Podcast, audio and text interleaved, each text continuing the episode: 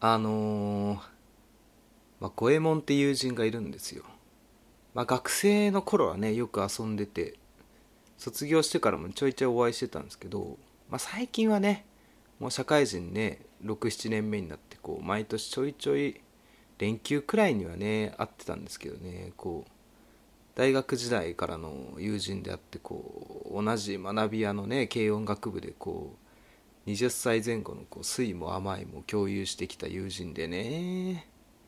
こうね麻雀だったりもまあタバコ仲間であったりあとはねよくね家に泊めてくれたりこう、まあ、関戸場っていうね真っ赤な車を持っててこうあのレジャーとかにね連れてってもらったんですよ。なんかね行きましたね奥多摩のなんかバーベキューじゃなくてあれなんか川下りなんて言うんだっけなあれキャニオリングか。とかに行ったりねまあ一番あれですかね泥酔カラオケ部っていうあのー、ちょっとよろしくないね部活があってあのそれのねお互い部員だったっていうね仲なんですけどね。もうね私のねお酒の失敗エピソードにはね、まあ、ほぼ彼が関わってますね。うん。普通普通はね普通なのかなこれどうなんでしょう。同じ部活でねあの3年間こうお互い切磋琢磨してこう同じギターやってたんですよ。6弦のね楽器のこのパートとして。お互いギターやってたんでこうなかなかねかぶってるんで同じバンド組むこともなくまあね同門のライバルとしてみたいな。っていう青春のね思い出でこう溢れるべきだとは思うんですけどなんかねお酒で失敗した時は大体彼がいてねよくこう彼ね五右衛門はね何ていうんですか悪しきお酒の飲み方をこう外から輸入してくるんですよ。あれもねもう知性ゼロですよね。よくあの男性がこう性行為しててあの果てる時に IQ が2になるっていうのをネットとかでよく見るんですけど彼との泥酔カラオケをする時はこう、まあ、IQ それ以下ですよね。もう 1, 1以下ですねその瞬間はもう。なんかねいろいろ輸入してくるんですよ。汚いお酒の飲み方をこう。あのグリーンの奇跡ってあるじゃないですか。あの素敵なね。いい歌があるじゃないですか。すげえ流行ったやつ。それでね PV があるんですよカラオケに。でおじいちゃんが出たらテーブルにあるこうアルコール度数の高いお酒を一気飲みするみたいな。汚いですよねこれ。おじいちゃんがモニターに映ったらこうおじいちゃんおじいちゃんって言ってねお酒飲まされるんですよ。怖いですよねこれ。あとねドリフの早口言葉ってこう曲があるんですけどまああるんですよ。生麦生米生卵とか。すもももももももものうちとか。あれをねなんか最大テンポでやってあの噛んだら度数の高いお酒飲まされるとか、ね、嫌ですよねこれももう。あとね TOKIO の空船あるじゃないですか。あれドラマの曲だったんですかね？空船。あれ何の曲だったかな？マイボスマイヒーローだったかな？違うかな？うん。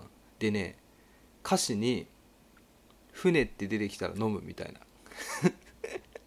それをねバカみたいこれなんていうコールっていうんでしょうかね？これ。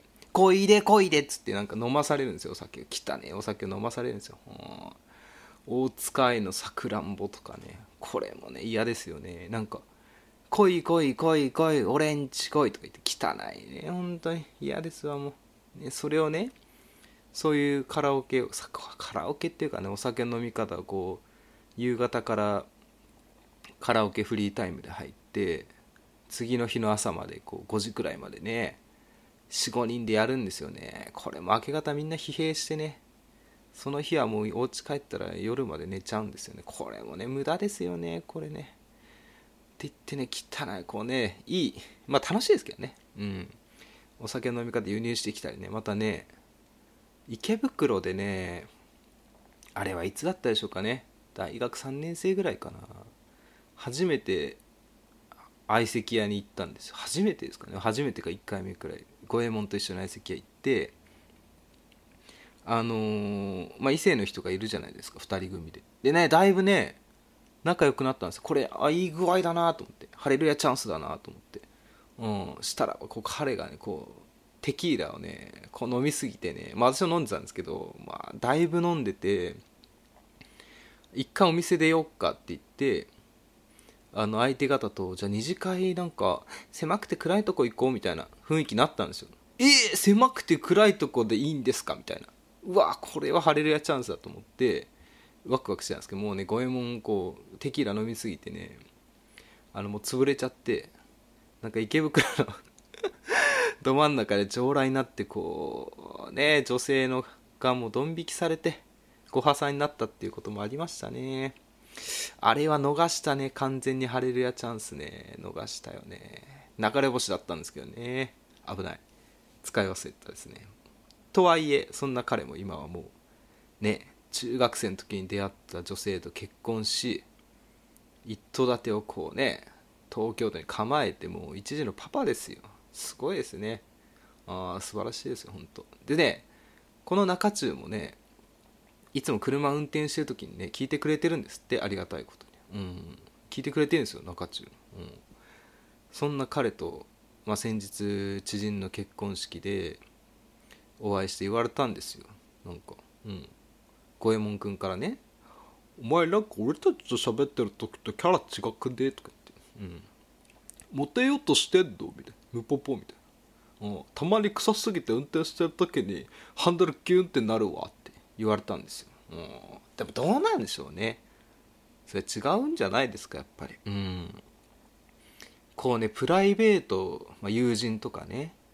家族とかといる時と私はこう職場でいる時とか。あのお店にお店に行くご飯食べてる時とかなんか高級なとこに行ってる時とかやっぱね違うまあお面かぶるっていう言い方が正しいかちょっと分かんないです。どれもね演じてるわけじゃないんですよ、うん、どれも本物の私なんですけどやっぱ違った雰囲気であのー、違った雰囲気で意識することが多いんですよね。こうまあラジオやろうにも友人といる時のモードだとねまあきっとねせっかく聞いてくださってる方に何言ってるか分かんないなと思ってうん意識してるんですよね一応。私もねこう食べログとか見てお店の予約する時電話するじゃないですか。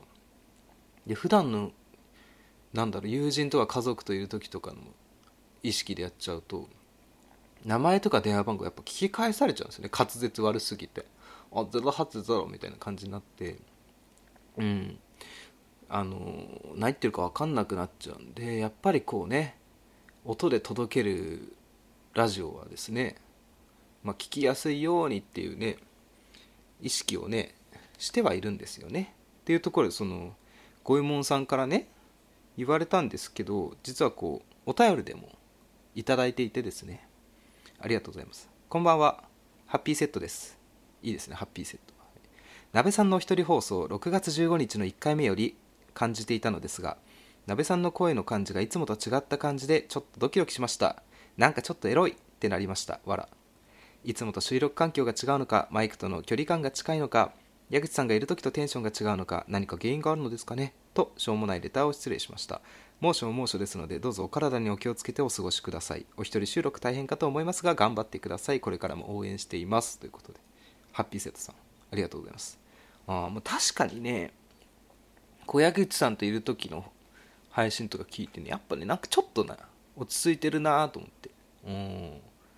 なんでしょうね。やっぱ友人といる時の方が何でしょうね。かちょっとなんだろうな。リアクションとかもないですかねやっぱり。わしは結構ゲラの方なんでまあ一人で喋っててねあの笑うっていうことがあんまりないのでそういうところでちょっと違いがね出ちゃってるのかもしれませんが今日はねそんなこともありできれば友人とかこうプライベートのテンションでねお届けできればと思います。もう一切こびなしで。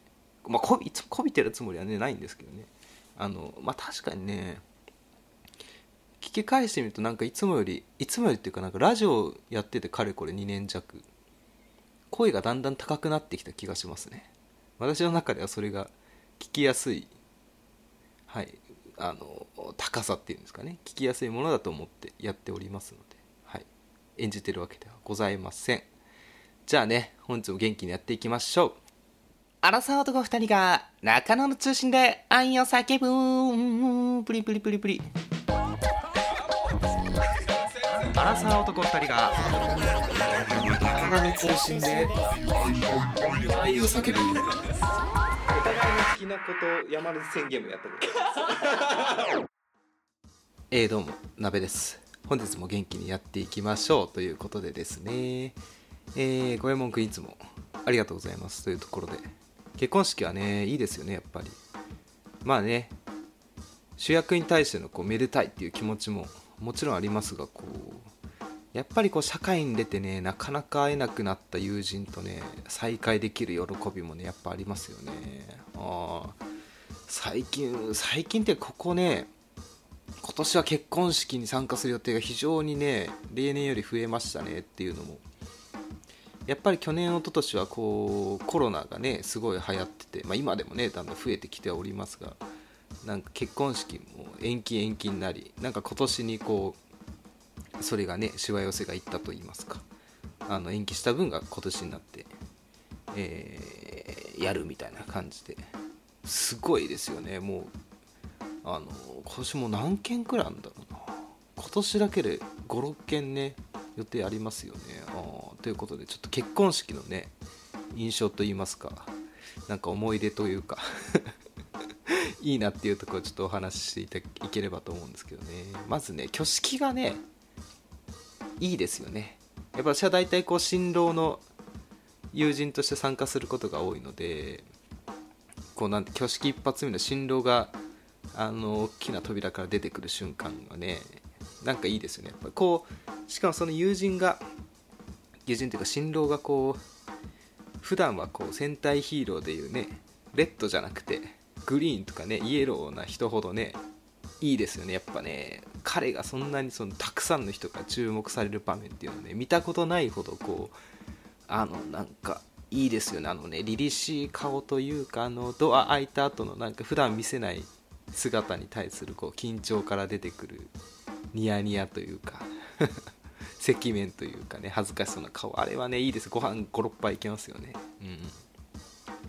しかもねまあ、新郎がこうひょうきんであればあるほどねそギャップもあってねかっこよく見えるんですよね、まあ、例えばね銀玉のね坂田銀時さんとかこちら葛飾亀有派出所公園前派出所とかねの両津勘吉さんとかもこう普段なんか下品だけど下品下品ですかね下品ですけどなんか、ね、いいシリアスな回とかとてつもなくあのギャップがあってかっこよく見えるんですよね。うん。挙式からやっぱねテンション上がりますよね。あでねその後の披露宴ですよ。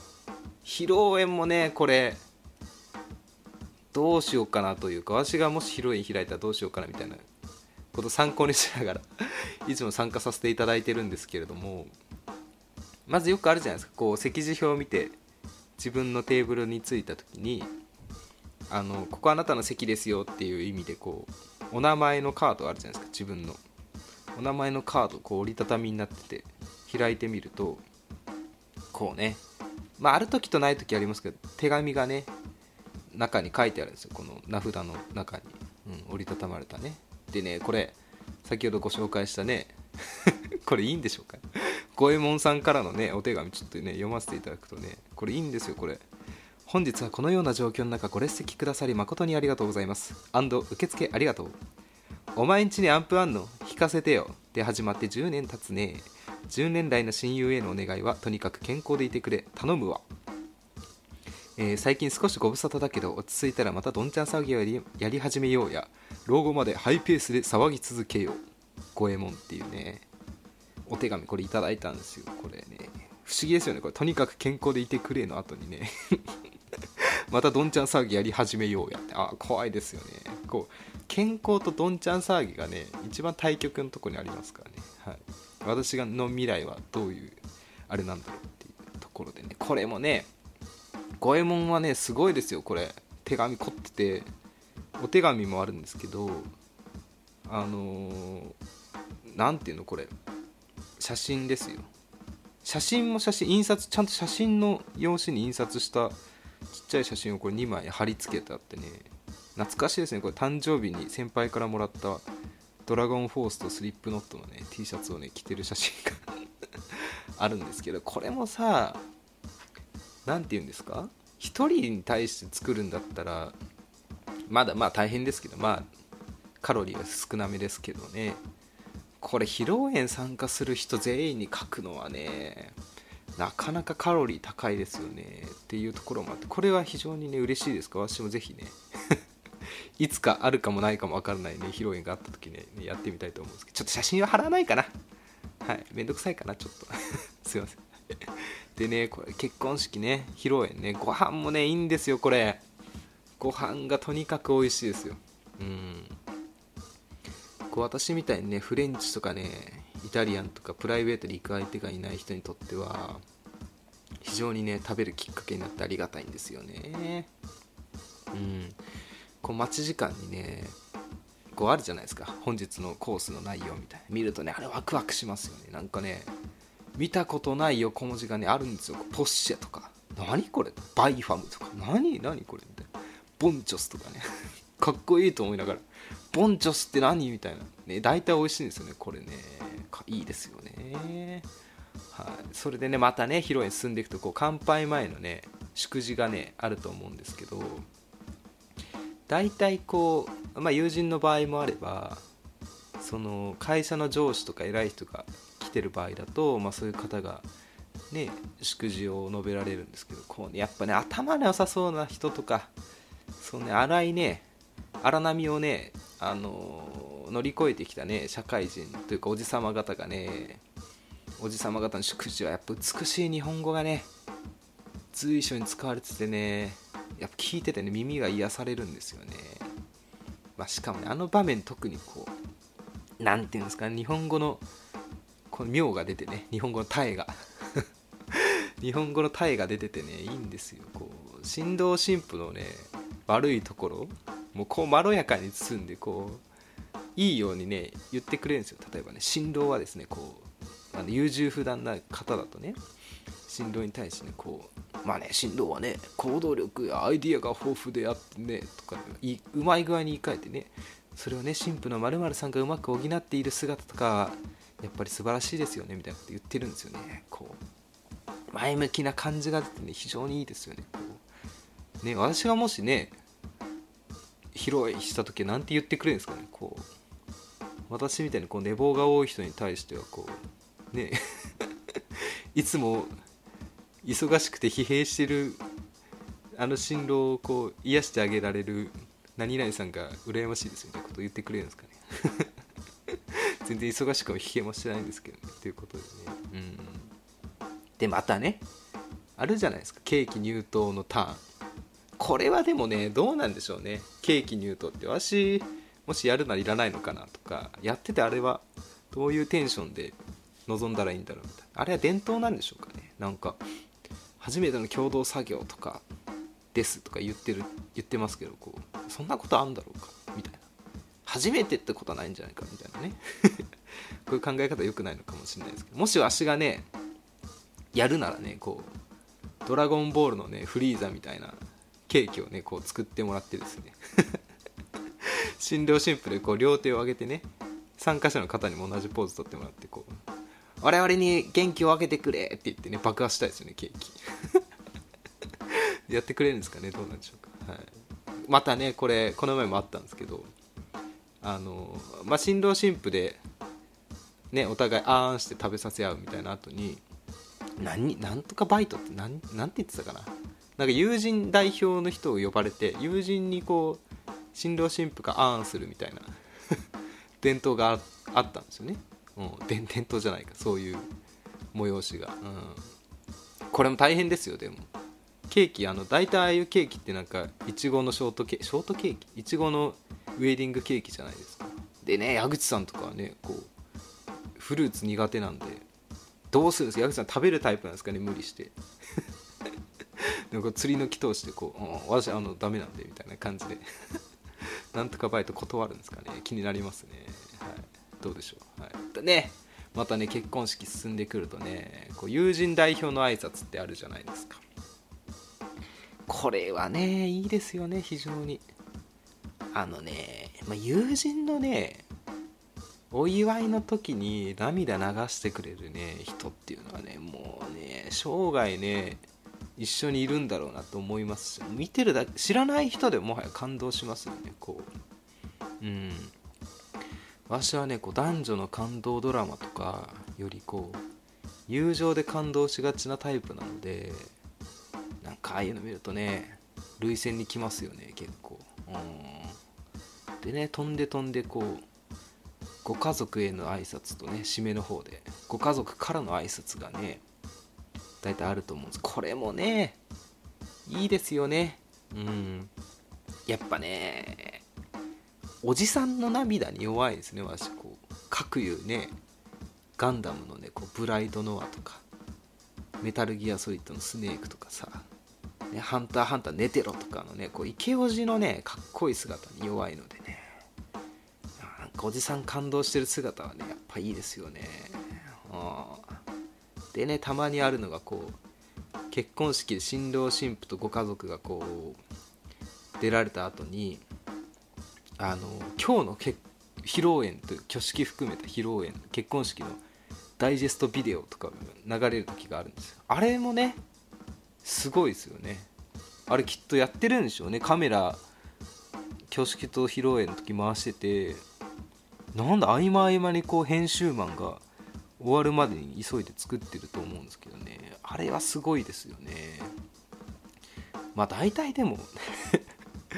うん、大体でもこうやっぱ記憶には新しいことなのでこう、うん、技術的な面ではすごいねっていう印象が強いですけれどもね。大体こう私がいるテーブルは治安が悪くなりがちというかあの絵的にキャッチーじゃないシーンがこう多すぎたのか分かんないですけどほぼ使われたことはないですよね。あのダイジェストビデオにということで。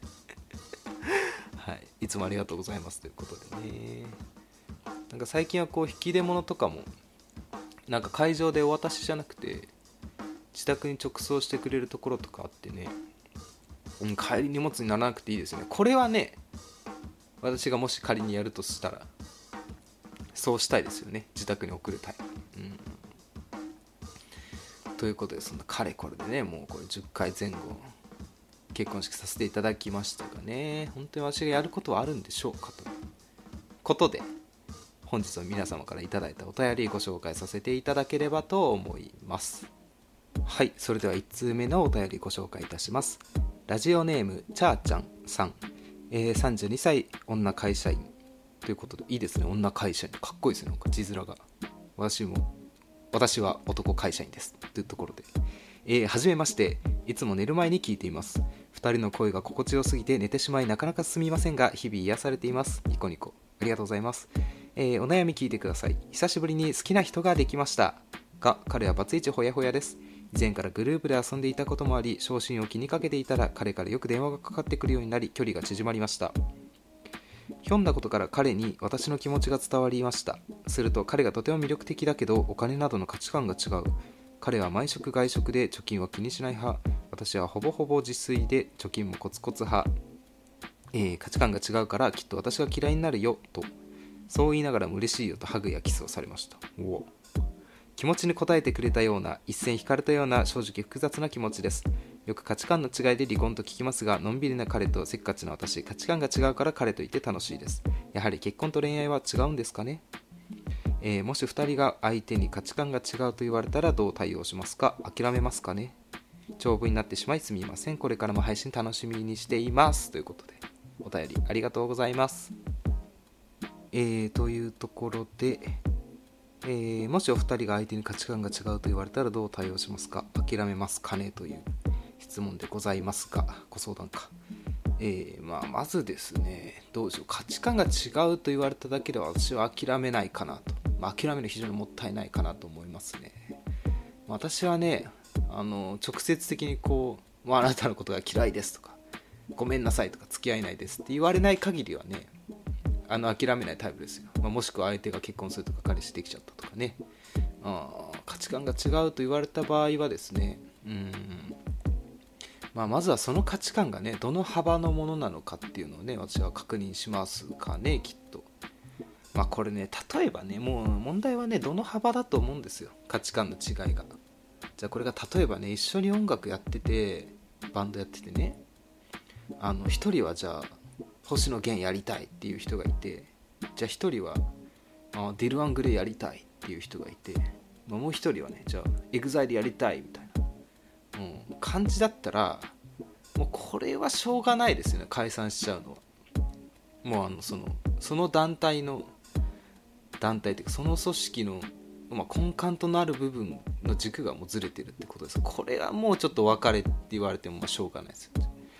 これ例えばこのチャーチャンさんのパターンですとね、えー、彼は毎食外外食派で貯金は気にしない派っていうところと私はほぼ自炊で貯金もコツコツ派というところでの価値観の違いということでした。これはですねこの価値観違い埋められると思うんですよ、まあ、例えば彼はね毎食外食派でっていうことでしたがこれ彼の外食する理由があの忙しくてまあちょっとねお食自炊する時間がもったいないとかもうそもそもないっていう人だったり、まあ、自分だとちょっと美味しい料理が作れないからまあ、料理勉強する時間もないし外で食った方が美味しいの食べれるみたいなタイプでした。これはねこの違い違いというかねこれに関しては例えばチャーちゃんさんがお料理をする方でしたら私は埋められると思うんですよこの価値観は。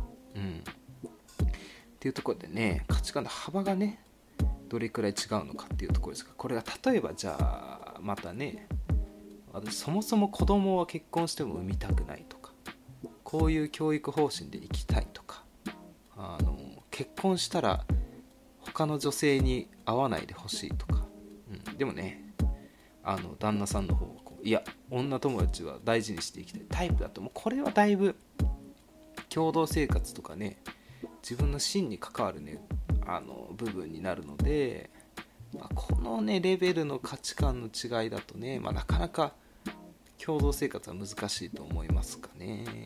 はい、というところでね、えチャーちゃんさんとお相手方の価値観値がどれくらいの幅なのかっていうのをねまずちょっと研究してみるというか探ってみるところからじゃないですかね。はい、ちょっと気にされてる気にされてる部分に関しては、うん、あの全然埋められる価値観の違いだと思いますということでお便りありがとうございました。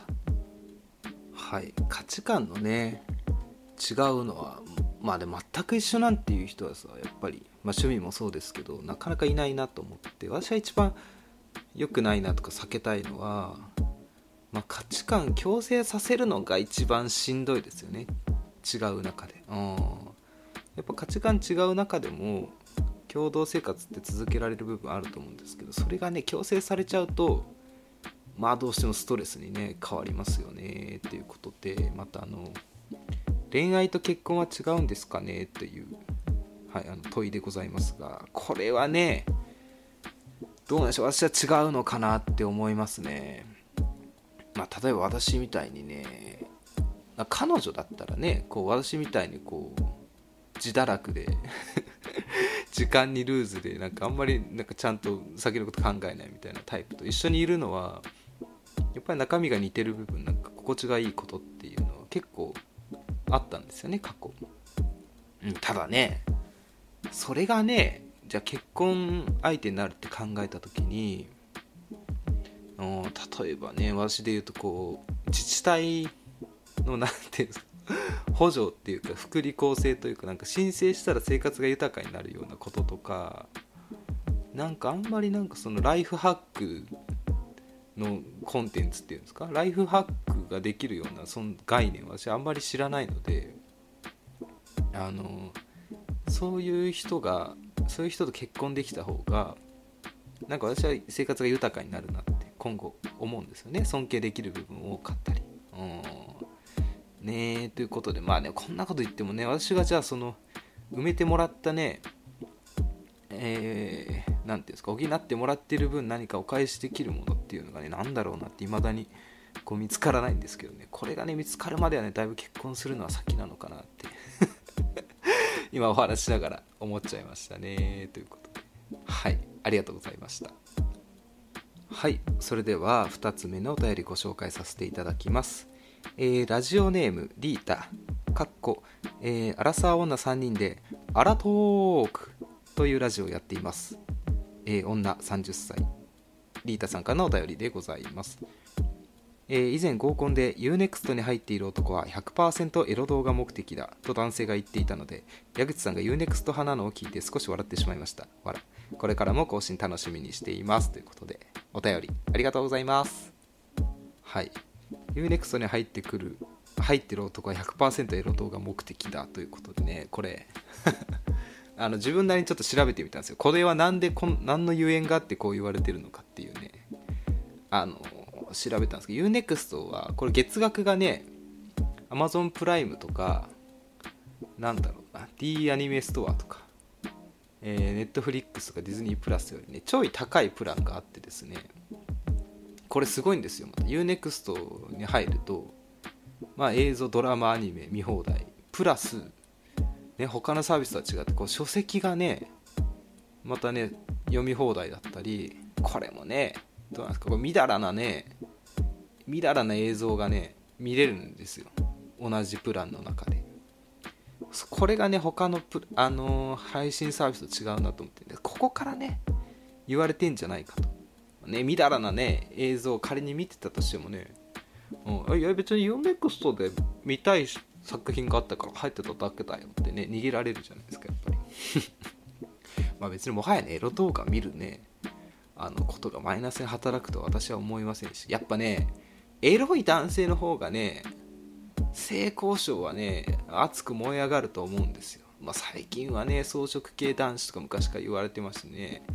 まあねセックスレス問題とかもねあのね日を増すごとにこう問題になってきてるわけでこうね。その性にね貪欲な方がねまだいるっていうのはね非常にいいことだと思いますけどねということで私気づいたんですけど100%エロ動画目的で UNEXT に入ってるん ?UNEXT に入ってる男は100%エロ動画目的だって言ってる男性が私は一番エロいんじゃないかなって思ってます。ね そういう感覚で UNEXT を見てるってことですからね。でもね矢口さんの場合はねどうなんでしょう私結構ねあの矢口さんってやっぱ映画めちゃめちゃ好きなんですよ。高校の時もね高校生の時もほんとすごかった週になんか23本くらいねあの新百合ヶ丘のあのななんだっけワーナーのワーナーシネマ？なんです映画館にねよく行ってるって話をねやっぱ当時から聞いてたんです。けどやっぱね矢口さんめちゃめちゃ映画好きなんですよ。でそんな中 UNEXT 多分ね今もあるのかな。結構映画館に UNEXT の営業部隊がねいてですね。その百貨店のクレジットカードの勧誘みたいに長机を置いて今日 UNEXT に入ると、えー、今日の上映のチケットがタダみたいなやつとかスタンプ何個貯まるとあこれ違うこれ映画館のルールか、まあ、とりあえずね映画館映画に対して映画館にめちゃめちゃ UNEXT がいるんですよ。ねそこでね入ったんじゃないかなって私は思うんですよね。まあねしかも調べてみるとねこれ Wikipedia の情報なんですけど2021年の時点では国内海外含めてなのかな日本で展開してる動画配信サービスの中であの視聴できる動画の数がねナンバーワンらしいんですよ。うん。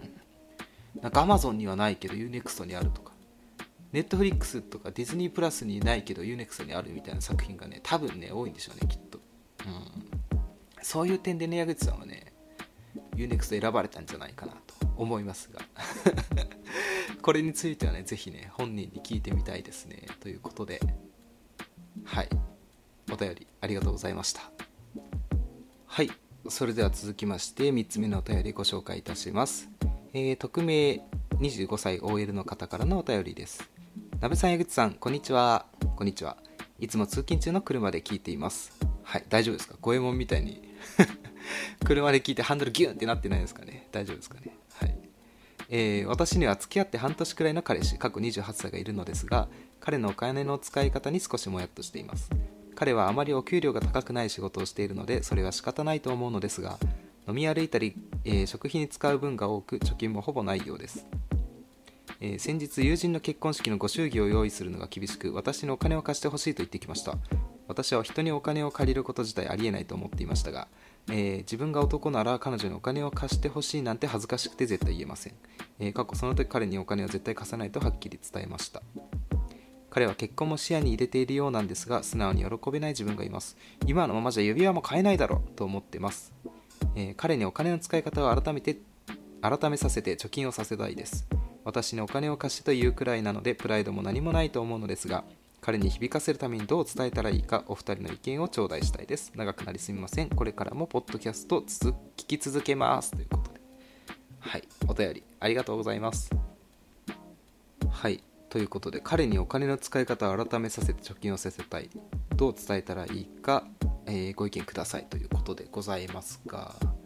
まあこれねもうねどうなんでしょう28にもなるとねなかなかその今までの生きてきた生活感を変えるとか金銭感覚を変えるってねやっぱりね非常に難しいので、まあ、言葉で伝えるというよりかは私はもう脳にこう脳というかもう潜在的に意識を植え付けるのがいいんじゃないかなと思って、まあ、例えばまあ私もね結構大学卒業して社会人3年前後くらいの時は結構お金ね使ってて貯金もあんまなかったんですよ。それがね去年一昨年とかちょっと前くらいからあやっぱ貯金しないとなって、えー、思いあの思うようになりましてというのも例えばもう私29ですけど29にもなってやっぱ先ほども何回かお伝えしてますが結婚式に行くこととかあるんですよね。で結婚式見るとやっぱお金かかってるなって、まあ、当然思うわけだったりあ私がもし結婚するのであればこういうことしたいなとかあの思うんですよ。でもそれってやっぱりお金がかかることなのであのやっぱそういうなんかお金かかった 何て言うんですかエンターテインメントって言ったら失礼かもしれないですけどあのお金がかかりそうなものに参加すると自分がした時のことを考えてあ貯金しないとなってこう潜在的にこう何て言うんですかね、うん、実感することもあったり例えばこう、まあ、学生と比べてこう大人とか社会に出るとあの今までできなかったその海外旅行とかあの高級フレンチとかに友人が行ったりしてその写真をインスタとかツイッターで見ることがあるんですよね。で私もその当初はあんまりそういうものに対して興味がなかったんですけどインスタとか SNS を通してそういう写真見るとあなんか私もそういうのしたいなと思ってじゃあそうするためにはどうしたらいいかって考えるとやっぱり貯金しないといけないんですよね。なのでこうまあ貯金するということよりもあ貯金したらこんな幸せが待ってるとかあの貯金したら何ができるこういうことができるってメリットですね。言葉じゃなくてね、まあ、例えばじゃああの一緒にお家いる時に YouTube とか SNS 一緒に見たりしてもう絵としてこう潜在的に脳にねあの植え付けるのが私は一番いいんじゃないかなと思ってますが結構ねやっぱりよくあるのがこうね食に対してねお金を使いすぎて貯金しないっていうことはやっぱたくさんそういう方いらっしゃると思うんですけど外食減らすにはね何がいいかなって考えたんですけどうん。まあ一番は結婚式じゃない、えー、健康診断で引っかかることなんですよね、うん、やっぱね健康例えば肝臓いいとかもらっちゃうとお酒の量が減りますよね。でもそんなのはさもう体がよく悪くなっている前提でのお話なので該当する人っていうのは少ないとは思うんですけどもう一個はねあれですかねダイエットですかね筋トレですかね。やっぱね外食ばっかしてる人とかねアルコールとかビールとかたくさん飲むとちょっとお腹とか出てきちゃうと思うんであの一緒にね巻き込んじゃうのがいいですよね筋トレとかも。まあもし同棲してたらね例えば YouTube 見ながら2人でヨガマット敷いてね筋トレしてみるとかね。これもね筋トレもねやっぱやってみるとすごい筋肉痛になって実感するんですよ。そうなってくるとやっぱりあのなんか食べるのもったいないなって意識。こんなに疲れて筋トレしたのになんかビール飲んで太るの嫌だなみたいな。で続けていけば続けていくほどやっぱ外食とかも私は減ってくるのかなと思ってて。うん。何ですかね。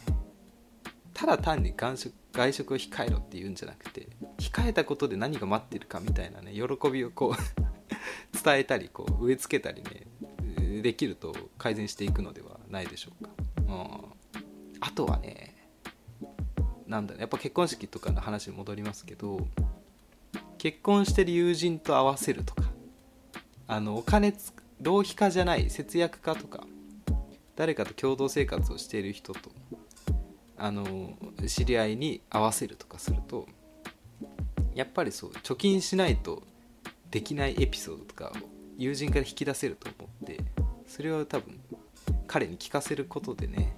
ああやっぱなわしも貯金しないとな。ああこういうことなできないんだなってね思ってくれると思うんですよね。はい。というところで。うん。何ていうんですか？節約することで待ってる喜びみたいなところをうまく伝えてみる伝えてみるというか、はい、植え付けてみるのはいかがでしょうか、はい、参考にしていただければと思います。というところで本日お便りのご紹介以上とさせていただければと思います。えー、これからも引き続きスタンド FM のレター機能でしたり、えー、E メールの方にぜひ恋愛相談でしたり、えー、その他関係ないことでも問題ございませんのでどしどしいただければと思います、えー、メールアドレスは、えー、info.nakachu.gmail.com えー、中中のスペルは NAKACHU です。お便りお待ちしております。プロフィールを出していただきますね。アラサー男。バツ2が。アラサーでバツ2やばねみたいな。はいそれでは続きましては、えー、今週はこれですかね。恋愛 JP 恋愛 JP モテテクを読む、えー、お時間いただければと思いますが、えー、今週はえー、モテ女はこうしている男性に可愛いと言われた時のベストな対処法って？というトピックでございます。男性から可愛いと言われた際あなたはどのように対応していますか？対応の仕方であなたに対する好感度が変わってくることでしょう。ということで、えー、4つですかね。4つのモテテクと言われるものを紹介していければと思います。1ありがとうと素直に。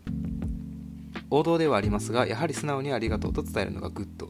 褒められるのは嬉しいことでありこの上なく喜ばしいことでもあるのでその気持ちを相手に伝えるといいでしょう。もうこれはねこれはそりゃそうですよね。最近というかねずっとなんですか？昔から。やっぱありがとうってねなかなかね言わない人ねいますよね。私もね口下手なのでね。矢口さんになんかねこうデータ編集してもらったりとかね。まあ本当はねありがとうってねちゃんと言うのが一番いいと思うんです。感謝の気持ち述べる方法として。でもねちょっとなんかね 恥ずかしいのかな何でしょうかね。あだだとか出す出すとかね。あだだだだとかあだすとかね。ちょっと濁していっちゃうんです。これをねちゃんと素直にね言えるのはね素敵な人だなと思いますね。やっぱこれはモテると思います。はい。いいですね。はい。2わざと照れる。可愛いと言われたことに対して照れるのもありです。少しはにかむように照れた姿を見せればさらに可愛く見せることができるでしょう。わざと照れるね。これもね可愛らしいですよね。俺の言ったことでこんなに照れてくれるなんてみたいなね。これはねこんなことさ多分その会った時に会ったん？その日その照れてくれた女の子がいた次の人がそれ以降友人に会った時に言っちゃいますよね。あ俺この前女の子と飲んでさあのこういったすごい照れてたんだけどこれって脈ありかなって。これはね言っちゃいますね。うん。照れ方ってどうもねどうするんですかね？わざと照れるって言われてもね。なんていうのが一番？なんてどうリアクションするのが照れてるって見られるんでしょうかね、うん、恥ずかしいとか言っときゃいいんですかね？どうなんでしょうか？うわ照れるわとかでいいんでしょうか？はい。気になるところでございますが。はい。3えー、〇〇さんだけと特別な感じで返す。えー、喜びつつ相手に特別感を与えるセリフを言うのもいいでしょう。可愛いと言ってくれるのは〇〇さんだけですよと言われれば優越感に浸ることができて嬉しいと感じるのだとか。これもいいですよね。これさどうな飲み会でさじゃあ何？鍋さんだけです。そんなこと言ってくれるの見て。これはもうさ好きになっちゃうよね。好きになっちゃうしまあ意識しちゃいますよね。ああ私だけなんだと。えもしかしてこの子他の男性とあんまりつるまないタイプなの？みたいな。ああいいなとか、うん、なんかねでも難しい。顔っすかね。言い方。なんかねあざとい人ってね顔とかね声色で結構分かっちゃうんですけど、まあ、これは2とね2の照れながらあのー、なるなるさんだけっていう特別感出すやつをね混ぜるとなかなか効果的だと思いますけど。言われたいですねこれ。あなただけです。あなただけですって言われたのはねなんかマイナスの場面ぐらいですね。うん。あなただけでは今なんかそういうことしてるのとか。あなただけではなんか待ち合わせに3時間遅れるのとか、ね、そういう思い出が、ね、今よぎりましたけれどはい続きまして。4好きになりそうという顔で返す。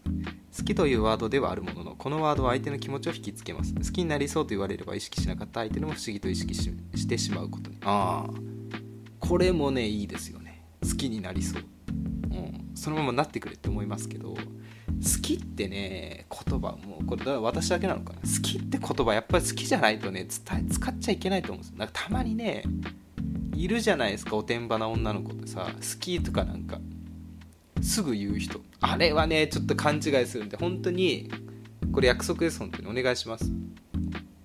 脈あり脈ありっていうかあのほの字の相手に相手の人だけに使ってください。こう好きっていう言葉は。これちょっと勘違いしちゃうんで、うん、何が好きなのって思うんです多分私が例えばなんか合コンとかでなんか言うじゃないですか「えー、何面白い好き?」みたいなこと言うじゃないですか。それはちょっとやめてほしいですよね。勘違いしちゃうんで、はい、好きな時だけに言ってください、はい、これ約束です。ということで、はい、今回ねおおむねというか全部該当しますねこれは。同意です。A1 から？ありがとうと素直に。2わざと照れる。3〇〇さんだけと特別な感じで返す。4好きになりそうと笑顔で返す。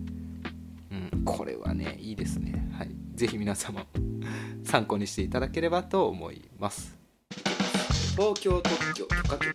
東京特許許可局。はいはい。矢口さんにあった。やべです。やべじゃはいということでね本日もここまでお付き合いいただきましてありがとうございました。あのー、ま、最近いいことと言いますかやっぱね継続は力なりだなという ところでね最近肩こりがねすごい良くなってきたんですよ。というのもですねこう会社であのー、おじさま方にね相談したらちょっと肩こりと腰痛が最近ひどくてって言ったらこれいいですね。もうやっぱ聞いてみるべきですね。もちやに。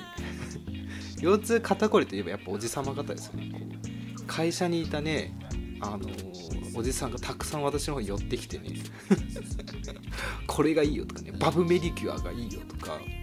あのー、やっぱね温めるのがいいよとか。風呂の温度は実はこの温度が良くてちょっとぬるいぐらいで長時間浸かるぐらいが良くてとか。あのハリキュー鍼灸治療のいいお店紹介してあげるよとか整骨院ここで行ってよかったのでもうね おじさんのね水を得たね魚ですよね完全に。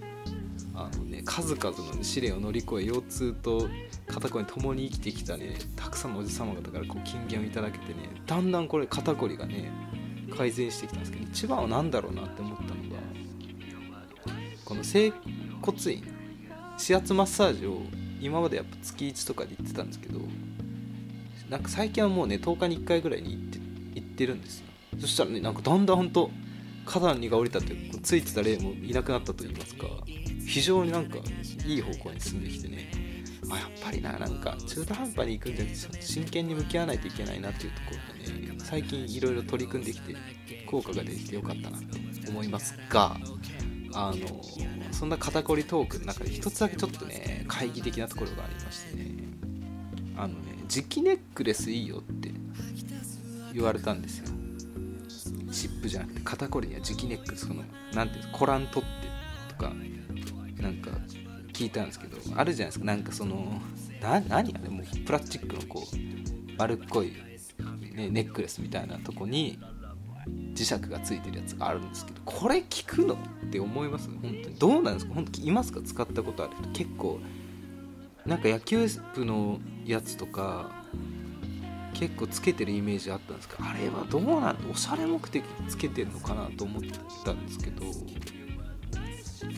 どうなんですか？効くんですかね？コランコラントってじゃない磁気ネックレスちょっともし効果あった人いたらね 教えていただきたいのとあとこれはどうなんですか？湿布ってあるじゃないですか。あの私なんか最近気づいたんですけど湿布ってもしやその治すんじゃなくて痛みを緩和してるだけなんじゃないかって、うん、あれもいいんですか？なんか治す用の湿布があれば痛み和らげる用の湿布またそれぞれあるんでしょうか、うん、これ気になってますが。ごめんなさいねこのなんか締めっぽくなったというかまたあれですね。おじトークですね。はい。ということで、はい、本日締めたいと思います、えーお付き合いいただきましてありがとうございました。えー今週の「ぞっこんラブは」うんうんうんうんうんザジーの服ですね、はい、知ってますか？ザジーピン芸。人あれがなんかね降りてきました。羽とかね 肩になんかミサイルとかついてるとなおいいですよね。はいそういう人ちょっと歩きたいですね一緒に、はい、ぜひご検討ください。ということで次回の更新はまた来週の水曜日です。また聞いてください。さようなら。